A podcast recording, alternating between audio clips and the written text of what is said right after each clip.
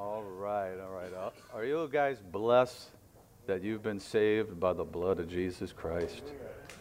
I know that seems like an obvious, you know, thing um, we would hear at a church, but I think we have to stop and think about that real carefully a lot of times because we can get lackadaisical. I think so. It's a good question to ask, and. Uh, and in tonight's uh, passage, as a matter of fact, Peter uh, reveals the greatness of that salvation. It is. That's a hot salvation. It's coming across on the mic. That's how hot it is. Um, in just three short verses, uh, we're going to be in 1 Peter 1, verses 10 to 12. We won't get there for a little bit, but you might want to mark that place. And I know that doesn't seem like a lot of press for a story titled Our Great Salvation, and all it gets is three verses. And this is going to be a really weird analogy, but it just came to me, so I'm going to do it.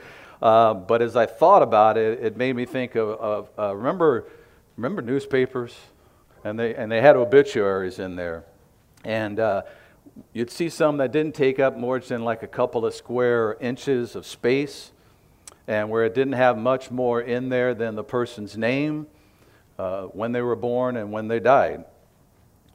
Yet, as small a report as that seems, it really represents something. There's something behind that. It's, it has a lifetime of experiences behind that that are just presumed into that. A span of years that is filled with accomplishments and, and failures and relationships gained and, and some lost. A lot of things going on in that life with that short obituary. Some relationships that endure. And if you're fortunate like me, I don't know about you guys, but maybe one of those relationships is a, is a great marriage that's rich with love and laughter and joy, and, and then maybe even a little tears going through the battles together, but they made you stronger, made the relationship that much richer, and not to mention the, the blessing of children. So, a lot of, a lot of story behind that little short obituary, and um, even such a short report represents a person's life. And so it may seem uh, not much, or we don't see that at a casual glance, but we shouldn't take it for granted because there's a story behind that. And the same can be said for tonight's passage. Even though it's only three short verses long, and it would only take me about a minute to read it, it actually covers a tale that spans like 5,000 years or so, right? And it summarizes the story of the whole Bible. That's how amazing these three verses are. And so it is for each one of us.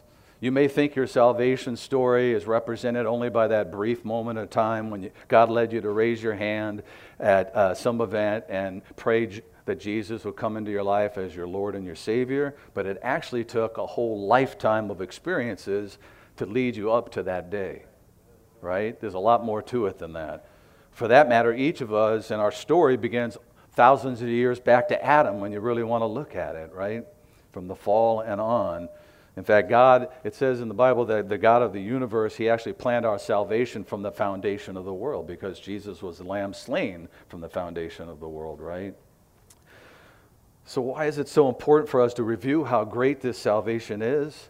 And so that in being reminded of it, we wouldn't take it for granted. And hopefully, we wouldn't miss out on the very thing we were saved for. Okay, and we're going to talk a little bit about that tonight. And the writer of Hebrews understood this. He gave a warning for us not to neglect so great a salvation. If you want, you can turn to Hebrews 1 for you guys that have your Bibles out. If mark your first Peter spot, right, we'll be going back to that. But we'll jump around a little bit. That's the kind of how I teach. I want to get a lot of Bible verses in here because it doesn't matter what I say, it matters what God says. Okay? So we're going to do mostly that. That's what we're going to talk about. So first, I'll start on it in chapter 1. He, the writer opens up describing the greatness of the one who provided the way of this great salvation. In verses 1 to 4, it says, God, who at various times and in various ways spoke in time past to the fathers by the prophets, has in these last days spoken to us by his Son, whom he has appointed heir of all things. Through him also he made the worlds who being the brightness of his glory and the express image of his person, and upholding all things by the word of his power, when he had by himself purged our sins, sat down at the right hand of the majesty on high, having become so much better than the angels, as he has by inheritance obtained a more excellent name than they. That's our amazing Jesus. Then, in the light of the glory of that Jesus who purged our sins, the author goes on in chapter 2 to give his warning. Let's read that in chapter 2, verses 1 through 3. Therefore, we must give the more earnest heed to the things we have heard, lest we drift away. For if the word spoken through angels proved steadfast, and every transgression and disobedience received a just reward, how shall we escape? Here's the key if we neglect so great a salvation, which at first began to be spoken by the Lord and was confirmed to us by those who heard him. If we neglect this great salvation and fail to enter into its fullness, then there's a danger. There's a danger of drifting away. All right? if we're not focused on how great this is, and then we, we grow out of that. Mark, uh, hopefully you marked your place in, in 1 Peter 1. Now turn to Genesis 3, because now we're going to, in very short jumps, we're going to jump through the Bible to just show the grand scope of this thing. I want to combine some of those passages so we can see that, that how great and grand this salvation is, and hopefully that it will lead us forward into all that God has for us, all that He has meant for us from, from the beginning. So we're going to look at this tonight, this great salvation, in three parts the greatness of our salvation, the goal of our salvation, and the growth in our salvation. Okay? So, so, so first, from Genesis, let's look at, start there, for looking at the greatness of our salvation. We see first that this salvation was planned from the very beginning. Look at verse uh, 15 in chapter 3 of Genesis, it says, And I will put enmity between you and the woman, talking about the serpent, right? And between your seed and, and her seed, meaning Jesus, he shall bruise your head, and you shall bruise his heels. And then jump to verse 21. It says, Also for Adam and his wife, the Lord God made tunics of skin and clothed them. So we see in these verses, this is God already has planned out our salvation right from the beginning, right after the fall, right? And it speaks of the sacrifice of Christ, where he'd be the sacrificial lamb, right? The animal was killed to provide clothing, uh, physical clothing for Adam and Eve. For us, he's going to clothe us in his righteousness, right? Amen. So, right from the beginning, God had this planned. Secondly, it was promised through the father of our faith. So, it was planned and then it was promised through the father of our faith. Jump ahead to Genesis 12. We're not going to do all of Genesis, so don't worry. Well, we could, though. It says in ver- chapter 12 of Genesis, verse 1, it starts Now the Lord God said to Abram, Get out of your country, from your family, and from your father's house, to a land that, that I will show you. I will make you a great nation. I will bless you and make your name great, and you shall be a blessing. I will bless those who bless you, and I will curse him who curses you. And in you all the families of the earth shall be blessed. And now I'm going to jump, uh, read Romans 4:11 to 12 to you. You don't have to go there. It says, And he, speaking of Abraham, received the sign of circumcision, a seal of the righteousness of the faith which he had while still uncircumcised, that he might be the father of all those who believe, though they are uncircumcised, that the righteousness might be imputed to them also, and the father of circumcision to those who not only are of the circumcision, but who also walk in the steps of faith which our father Abraham had while still uncircumcised. God delivers a promise through Abraham that our salvation is going to be by faith, right? This is critical because the law was going to come right after that, right? And it was going to show us its real true purpose was going to show us that we could never earn our salvation by our own efforts and works. Amen? Oh, Amen? Good, good thing, too, huh? And then, thirdly, we got next our salvation was prophesied beforehand. Now we're going to flip back to our passage tonight, 1 Peter 1. So you go there, verse uh, 10 through uh, 11, 10 through uh, 12. Thank you. And it starts off of this salvation, the prophets having inquired and searched carefully, who prophesied of the grace that would come to you searching what or what manner of time the Spirit of Christ who was in them was indicating when he testified beforehand the suffering of Christ and the glories that would follow. God, through the prophets, established that our salvation would be by grace through the suffering of Jesus Christ. And, and one of those prophecies. One of those prophets, an example, this one I'll give you, Isaiah 53. You don't have to go there. We know this one well. Verses 4 through 6 says, Surely he has borne our griefs and carried our sorrows. Yet he, we esteemed him stricken, smitten by God, and afflicted. But he was wounded for our transgression, he was bruised for our iniquities. The chastisement of our peace was upon him, and by his stripes we were healed. All we like sheep have gone astray. We have turned every one to his own way, and the Lord has laid the iniquity of us all on him. Jesus was chastised that we would have peace with God. Amen. And there's many, many more, of course, prophecies. We're not going to go through all of those. God, through those, keeping people's attention on the salvation to come, right? That salvation by faith, and that, that salvation that would be by His grace. Amen. What a blessing that is. Then the time and manner of time that Peter talked about came as this salvation, as it says in verse 12, was preached through the gospel.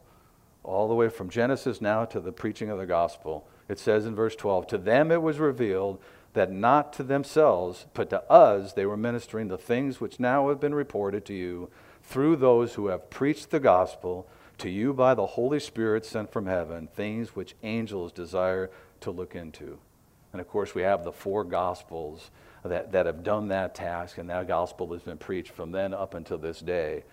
And I saw that in the, I thought of the continuity and the faithfulness of God is seen and how he caused to be fulfilled through the gospel that which was prophesied many hundreds and hundreds of years before. Really, even thousands of years before, if we go back to his own prophecy that I read out of Genesis 3. Amazing great salvation. And then next, the greatness of this salvation is seen in how God Himself personally orchestrated it. Look in, the, in uh, verses 11 and 12 of our passage tonight. I want you to see something. It says in verse 11, the prophets prophesied of the grace that would come to you, searching what or what manner of time the Spirit of Christ who was in them was indicating when he testified beforehand. It was the Spirit of Christ in them that was testifying through these that preached the gospel. And then in verse 12, it says that these things were reported through those who have preached the gospel by what? By the Holy Spirit. Look how faithful God orchestrated the circumstances of life down through the ages, thousands of years, in order to draw us to saving faith in His Son. Is that an amazing salvation? And all this doesn't even bring into account each of our own personal testimonies as part of that story. Because you can plug yourself into that story that I, we just talked about and went through. And finally, there's one more, one more that we've got to cover in how great a salvation this is, and that is that God Himself paid the price. We can say this as a religious thing if we're not careful, guys. This is why I really was glad I had this passage tonight to remind us he paid the price for us, the God of heaven. Let's remind ourselves briefly what he went through. Let's just read a couple of verses to remind us. We know these, but let's really take this serious to heart. In 1 Peter, a little further down from our passage, in chapter 1, verses 17, it starts there. It says, And if you call on the Father, who without partiality judges according to each one's work, conduct yourselves throughout the time of your stay here in fear knowing you are not redeemed with corruptible things like silver and gold from your aimless conduct received by tradition from your fathers, but with what? The precious blood of Christ, the God of heaven, as of a lamb without blemish or without spot. Jesus spilled his blood so that we might be redeemed. Jesus did that, guys. This is God, right? And in John 18 and 19, I'm going to read a few verses out of that. Not the whole thing, because I re- want to remind ourselves this is your Savior, guys, okay? So really take this to heart. The, it says in one verse the high priest then asked Jesus about his disciples and his doctrine. Jesus answered him. He's now before Pilate. It says, I spoke openly to the world. I always taught in synagogues and in the temple where the Jews always meet, and in secret I have said nothing. Why do you ask me? Ask those who have heard me what I said to them. Indeed, they know what I said. And when he had said these things, one of the officers who stood by struck Jesus with the palm of his hand. This is just not a book, guys. This is our Savior taking this. so we could enter back into the intimate personal fellowship with our Creator that we were meant to have from the beginning, but that we lost through sin. That's what He saved us for. And yes, then when we enter into that, we get heaven when we die, right? But that's the focus we got to have. We're alive now. That's what we got to be focused on. As it says in John 3:16 and John 17:3, it tells us that for God so loved the world that he gave his only begotten son that whoever believes in him should not perish but have everlasting life. And then John 17, and this is eternal life, that they may know you, the only true God, and Jesus Christ whom you sent know you, intimacy with you, personal one on one. He desires to spend that one on one time with each of his children. He longs for that, not just with the pastor telling us what the Bible says, but it goes even beyond that. He wants to walk with each of us in every circumstance of our lives, day by day by day. It's not even just about that great devotional time where we spend that time with Him. That is major. But he wants to then, as we leave that, that, that room of the devotion, he wants to now walk with us through us living that devotion out in our life and going through life with us. In order to truly live this salvation out in the relationship he desires, let's look at the growth in our salvation, or the growth we should have from that salvation experience. In other words, where do we go from here? What should we be doing as a result of this open invitation by God, who did all this from Genesis on over five, 6,000 years, whatever it is, what, what should we do now? And, and I, I, to answer that, I want to challenge you to ask yourself this question. This is between you and God. This is between me and God, each one of us. From Matthew 22 37, are you loving the Lord your God with all your heart, with all your soul, and with all your mind? Talk about three short verses. How about three short letters? All. And from Philippians 2:12, are you working out your salvation with fear and trembling? Right? That's awe at what God did for us. That's the only way we could be saved. Right? That's awe, fear and trembling. What would that look like if we were honestly living that out, those two verses, with passion and determination? What would it look like, guys? I'm saying, think about that in your, in your time alone. I know we're not going to get that all right here thinking about it, but hopefully that brings an impact to you. Ask yourself these questions and then bring that before the Lord. Wouldn't that kind of love rule out missing a day of the opportunity to sit with the living God and open up His Word so that He could speak to us, so we can have interaction with Him? Wouldn't that rule that out if we were living like that? And wouldn't fear and trembling cause us to believe, trust, and obey everything that he says? Really? I mean, isn't that the criteria, right? I'm not talking, I'm talking love. I'm not talking about a works-based thing here. I'm talking about a responsive love, guys. We talk all the time in this ministry about every man every day, right? But are we honestly doing that? I'm just saying, this is what we got to ask ourselves. That's what I got to ask myself. Or if you do, is it just a chore? Another item. I read my chapter, I'm good. Good with God, right? Or do you do it out of grateful love for your Savior and with a passion to be closer to the one who stepped off the throne of heaven and gave his life for you? For you, right? We've heard that. That's what we have to think here. No, just me. He did that for Bob. I have to think that. What's my response should be in that? And if you fall short in this, believe me, this is a passion of mine. But there's no condemnation here. I'm not condemning anyone, not even myself, because I have to ask myself that question and all is not lost. If you're not, if you're not there, if you've kind of done it, but you're not, you know you can grow further, or you really haven't entered into that kind of the relationship, the fellowship we're meant to have upon being saved, then all is not lost. But we need to be clear that this is what God wants with us, such as His love for us. He wants that with us. That's the amazing thing, right? That He wants to spend time with us, sinners, right? So, for any who are missing out on all God intends for them, let me just encourage you with the following. If you do this, your life will change in amazing ways. And this is not the total picture, but this is the, this is the main thing we need to turn to if we're not doing it. So, out of our salvation, this is what we're doing. I don't care if you got saved 10 years ago. If you haven't been doing these things, as a minimum, then, then you got to do them. And it'll do amazing things in your life if you're not. First, enjoy the person to person interaction with Jesus that God offers. right? What I mean is not simply reading your Bible, as I said, but sitting with the person of Jesus Christ and opening up his word. I always look at Jesus as a cross to me. I've even been tempted, like extra cup of coffee, and set it at the end of the, on the table. There's your cup, black, right, Jesus? You know, just to have the mental picture that I know is true, right? But we can't see him, right?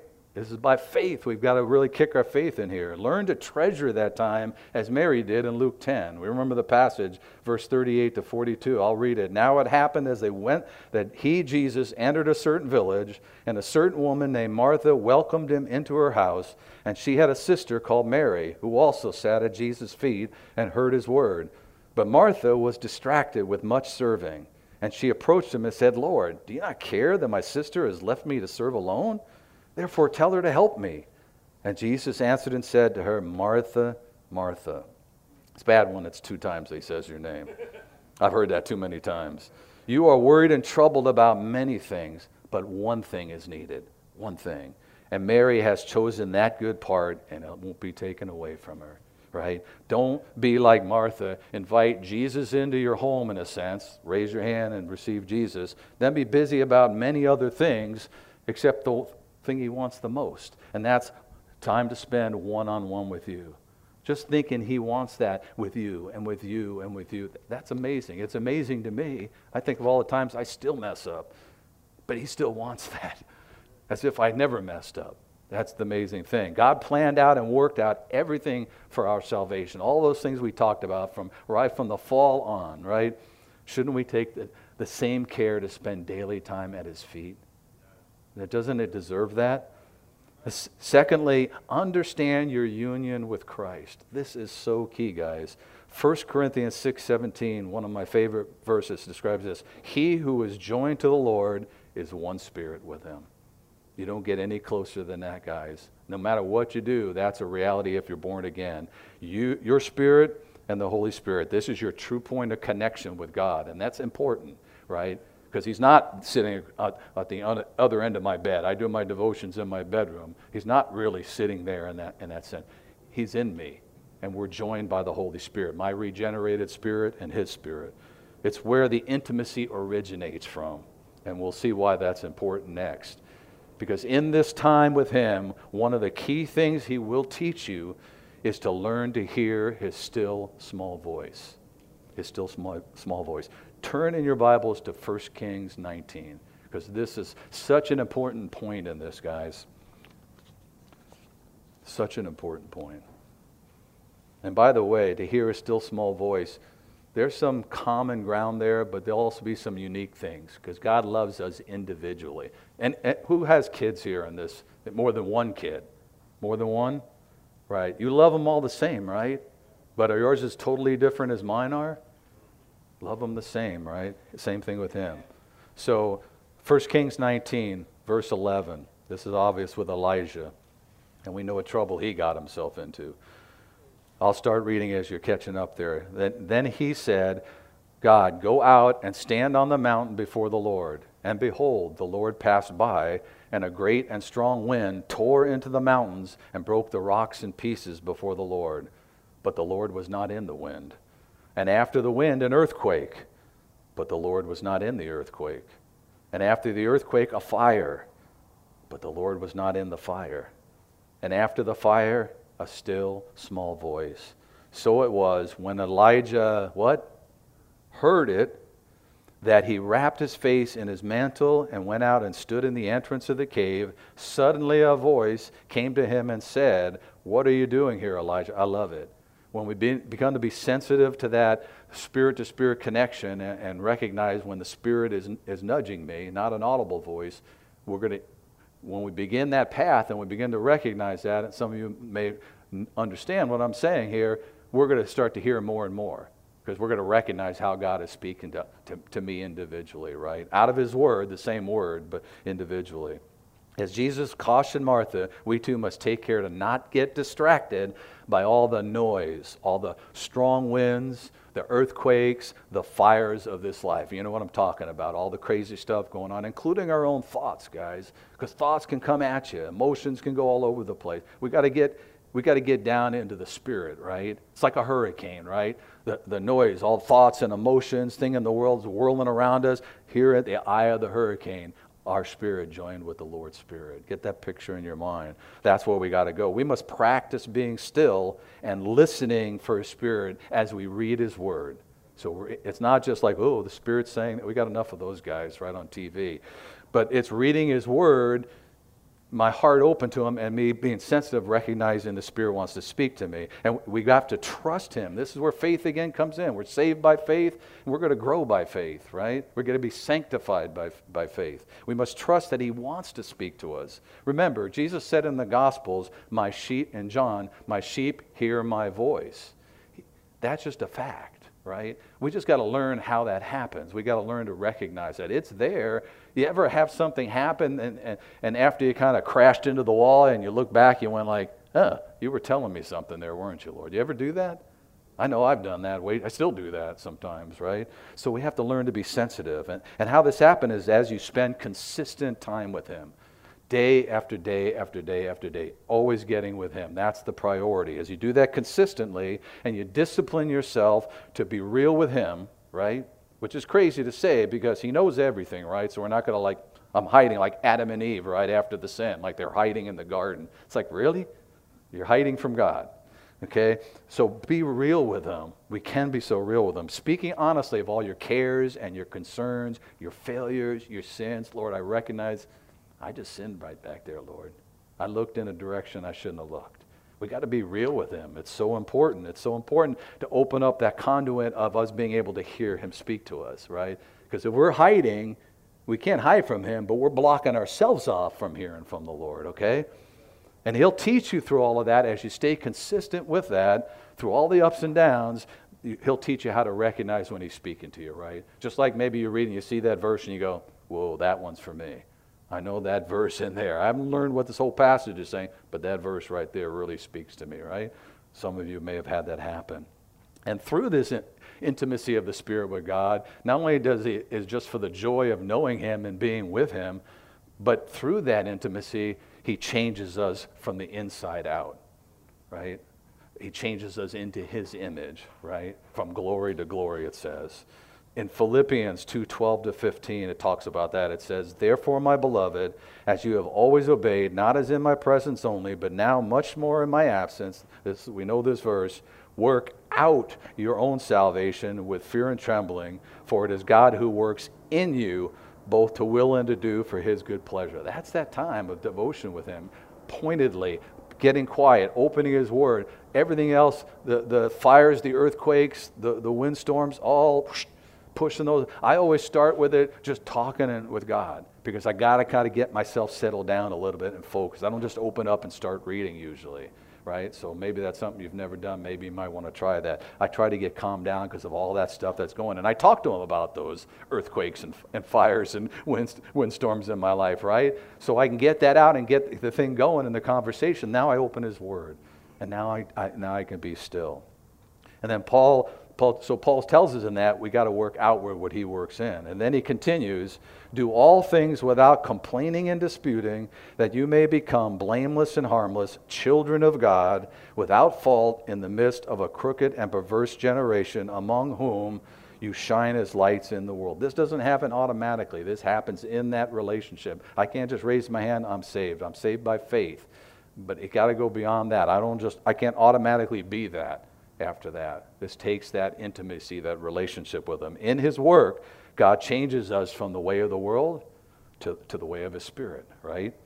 He calls us to do all things without complaining and disputing. And that's a contrast between the world and the way we're supposed to be, right? Do we see a lot of complaining and disputing these days?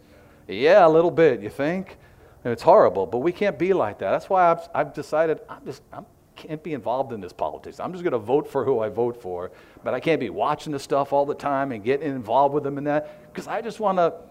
Can I say on the air that I just want to kill somebody? You know, it's just it's just crazy. It's just the the madness of it. It's like I don't want to do it. I just don't want to do that. I don't want to be that way. I don't want to be that way.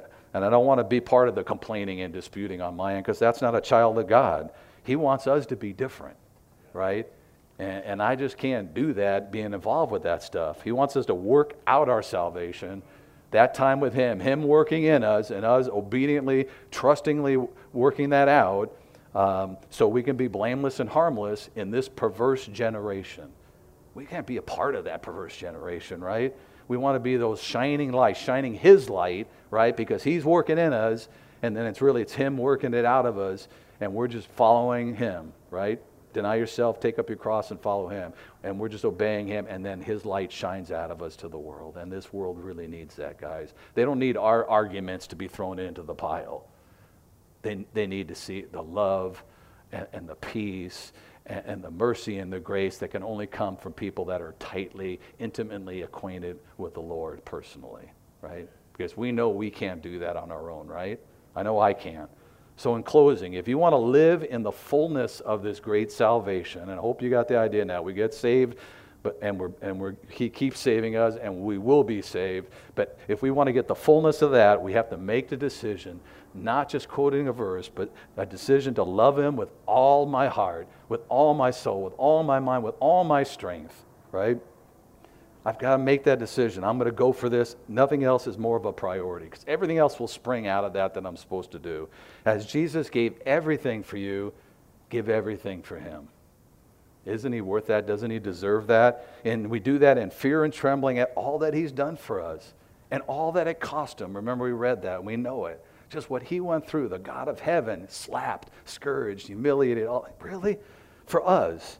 Talk about this in your groups in the light of how your own personal testimony fits into this and where you're at right now. It's okay. We're all walking the same path here, right? Like I said, there's no condemnation thing. We know we should be doing these things, but we got to get about doing them because we're in the last days and we need to be a light. We need to be that love in the world. We talked about that in the men's group. We need to be that aroma of Christ in the world, not being like the world.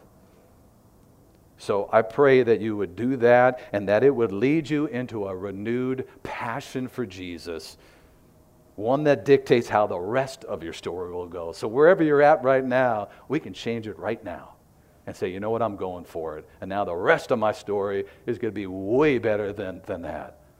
My favorite, one of my favorite verses in Philippians, I'm going to press on to the upward call of God in Christ Jesus and, and we're gonna, I'm going to do that and give my all until the day he comes back to get us and he takes us home and we're going to live forever with him in perfect love and peace. Isn't that worth going for? Amen, guys? Amen. Amen. All right, let's pray. Let's pray. Father God, you are an awesome God. The things that you have done, the work that you have done from the foundation to now, Lord God, all the things that you have done for us, sinners that, that fell short of your glory, Lord God. But you still did this. Your word says that while we were yet sinners, you died for us. And then it says, How much more with your life? Well, we want that. We want that how much more with your life will you love us? Help us, Lord God, to not listen to the lies of the enemy where condemnation comes in because there is no condemnation for those who are in Christ. That's of the devil. Help us to ignore those things, but to be, to be real, to be honest, to see where we fall short. Not because we want to earn heaven, because we know we can't earn heaven. It's a gift, it's a gift of your grace. But because we love you so much for all that you've done for us and the great God that you are. So help us, encourage us, fill us with your spirit, Lord God, that we might be those lights that shine in this world in these days, Lord. We give you the praise, all the glory, Lord God, and we thank you for this great salvation that you've given us. And we just proclaim your glory from this day forward. And we desire you to draw us closer and closer to you, that we would be more and more sensitive to hear your voice, that we might walk in your ways, bringing praise and glory to your name, Lord God, and that we could be a positive force in this world through the fruit that you bring out of our lives as you work in our hearts, Lord God. So we thank you and we praise you in Jesus' name. And all God's men said, Amen. Amen. Amen.